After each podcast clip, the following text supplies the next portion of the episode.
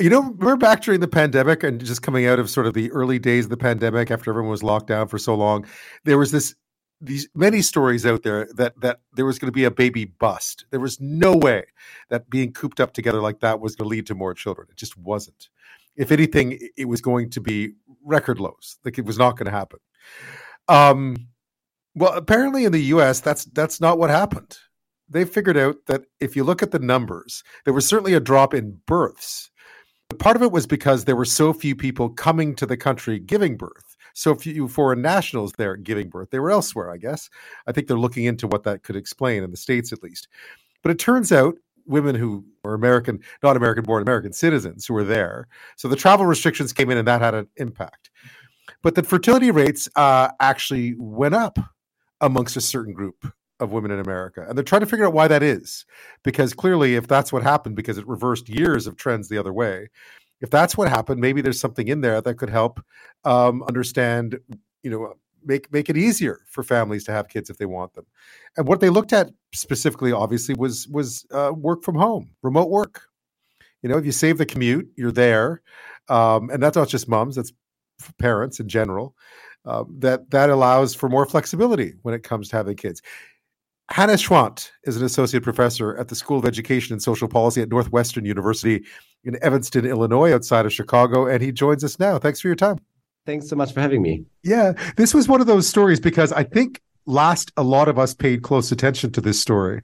Uh, there was a lot of talk about how being locked up together was not going to result in any kind of baby boom. That in fact it was the opposite. We were going to see a real drop uh, in fertility. Uh, that isn't necessarily completely untrue, but you found that uh, there's more to the numbers than meets the eye. Exactly. So we see that you know there wasn't a baby bust or like a strong baby bust as as we would have been predicted. Um, but instead, we see some numbers declining, like some declining numbers in 2020, which at first glance looks like, oh, this must be part of the baby bust story. But it turns out to be the declines were too early um, to be caused by the pandemic, right? They were like right in the months up following the pandemic. So these were all babies that were uh, perceived, uh, conceived already long before the start of the pandemic.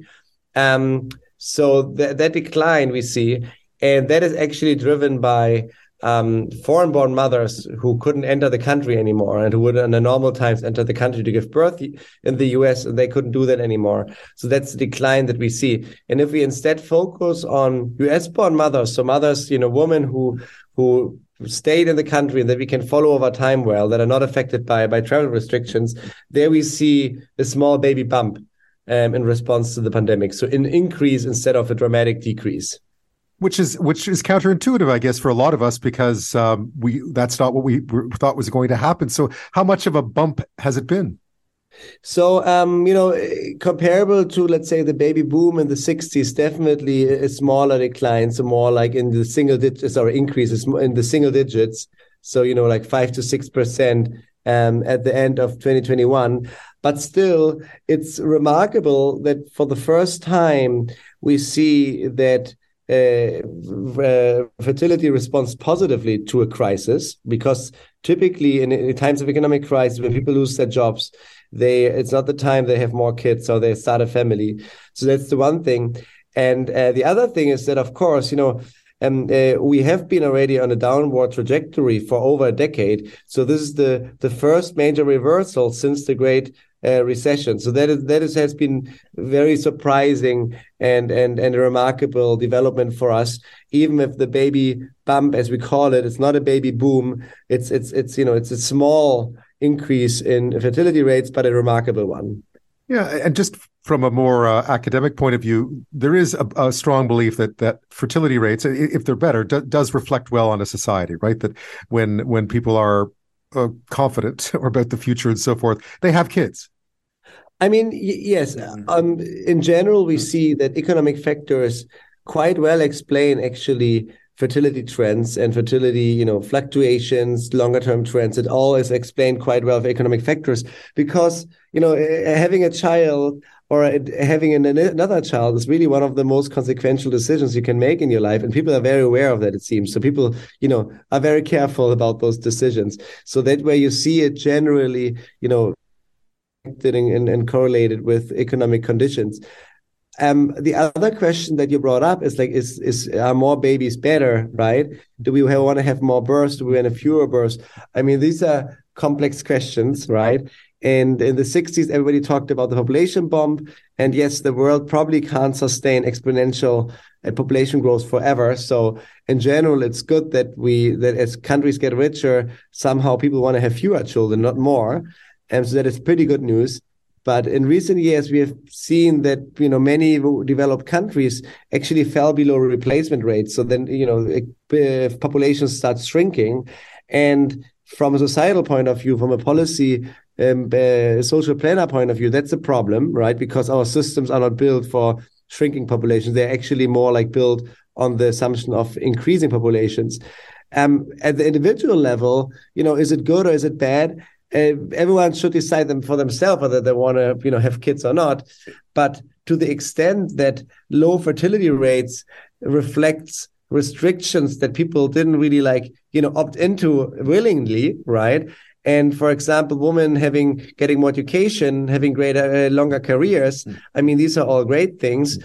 But if at the end it gets very difficult to have the children that you want to have, um, then this is not necessarily a good. That is, you know, that is quite clearly a bad thing, right? right? So in that sense, if part of the low fertility rate is not just that people want to have fewer children, but that maybe people don't have the time to have children, or once they want to have the children, it's too late.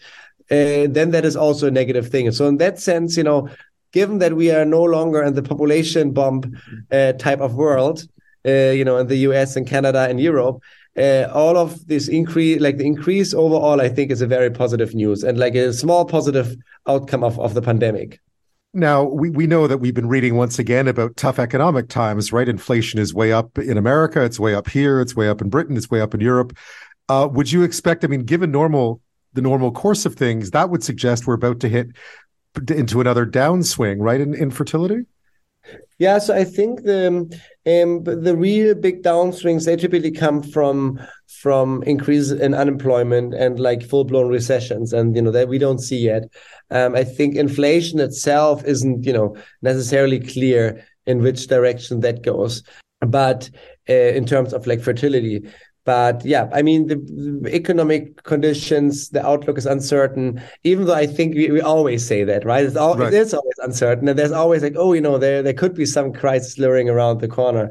Um, I think a question is, you know, how how what happens to this baby bump as, as we are get, getting maybe hopefully out of the pandemic mm-hmm. so First, we see in California data where we, we can follow fertility up to the end of the third uh, quarter of 2022, and we see that the baby bump seems to persist. And part of that is probably driven by the fact that the you know the increase in workplace flexibility and work hours that uh, we experienced during the pandemic, um, and that probably uh, kind of like um, weaken the the constraints on on on on fertility, on family planning, especially for for higher skilled women, right, with a college degree and so on.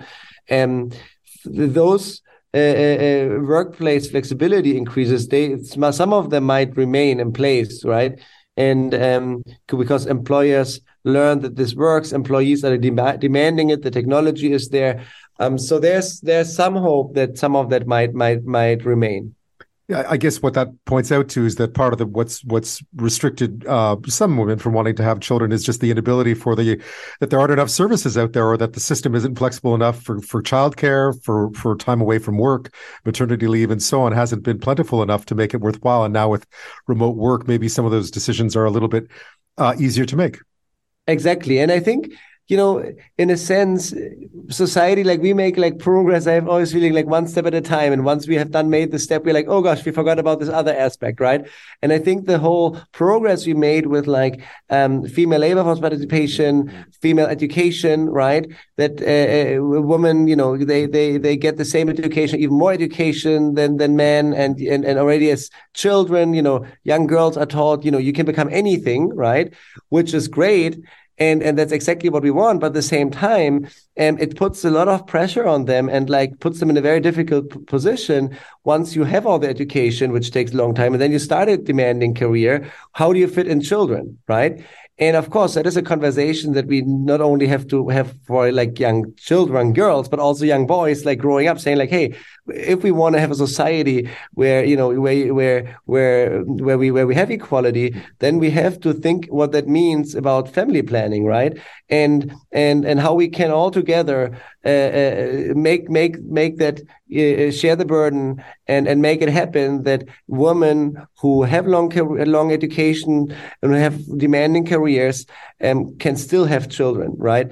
And one part is workplace flexibility. Another part is is you know the the sharing of the parental burden. And by the way you know we are only talking about women having more flexible work schedules during the pandemic. This of course was also true for their partners right? Right of course so yeah. it, it could well be that that the pandemic helped already to for the men to you know make some of those shifts towards uh, uh, uh, joining joining the um, uh, or like taking more responsibilities at home, which of course would be another wonderful kind of like development overall. This, and um, so I think in, it's it's this really interesting case where you know there's always a question from a social science point of view: what can we learn from the pandemic? And it's always like a lot of interesting things happen, but then everything happened at the same time, right? So that makes it difficult to, uh, to, to isolate individual factors. But I think in terms of fertility, what's interesting is that, you know, many factors that happened would actually be been predicted to decline fertility, right? And take to the unemployment, the uncertainty and so on. But we see a few factors where we, where we think this could have had a positive impact and we see those overall positive impacts. And the job will now be to, to go back to the data and we're working on this at the moment, mm-hmm. try to really to try to find, try to isolate those, those factors, the workplace flexibility, for example, to see whether it mattered, whether it was for women, for men, for high skilled, low skilled, and so on. Um, and and to really try to learn a few lessons and maybe you know help make society a little bit better with better policies um, and and coming out you know with like some positive lessons out of this really really uh, you know horrible and, and dark time it is, and, and yet in some ways, such an interesting time to study um, to study trends because so much. You're right, so much was going on, and there's always so many stories behind those numbers and the sudden change, the the, the drastic change, the experiment we all went through just yeah, to see what I, the impact yeah, was. Yeah, exactly, and I think in particular, if we expect something really bad to happen, or like really a lot of births being missing, and then we suddenly say, wait, birth actually went up, right? Despite all of this, that really tells us like hey there, there there there there must be things that we can implement even in normal times right? That we don't need a, a global pandemic for for those changes to be made that maybe people can balance their their private and, and work lives a little bit better right? And and i think we, we in general i think that that is something we are seeing over the great resignation and so on they're like hey we, we can envision our work lives a little bit differently and things continue to work. It's not that like suddenly you know production is all halted and and and uh, you know we are having a big recession or something. So I think this is these are very you know exciting times in a way, and I find it always amazing when society manages to, you know, even, you know, facing such a big challenge and such a, like a deadly virus, and it was really worst case scenario in so many ways.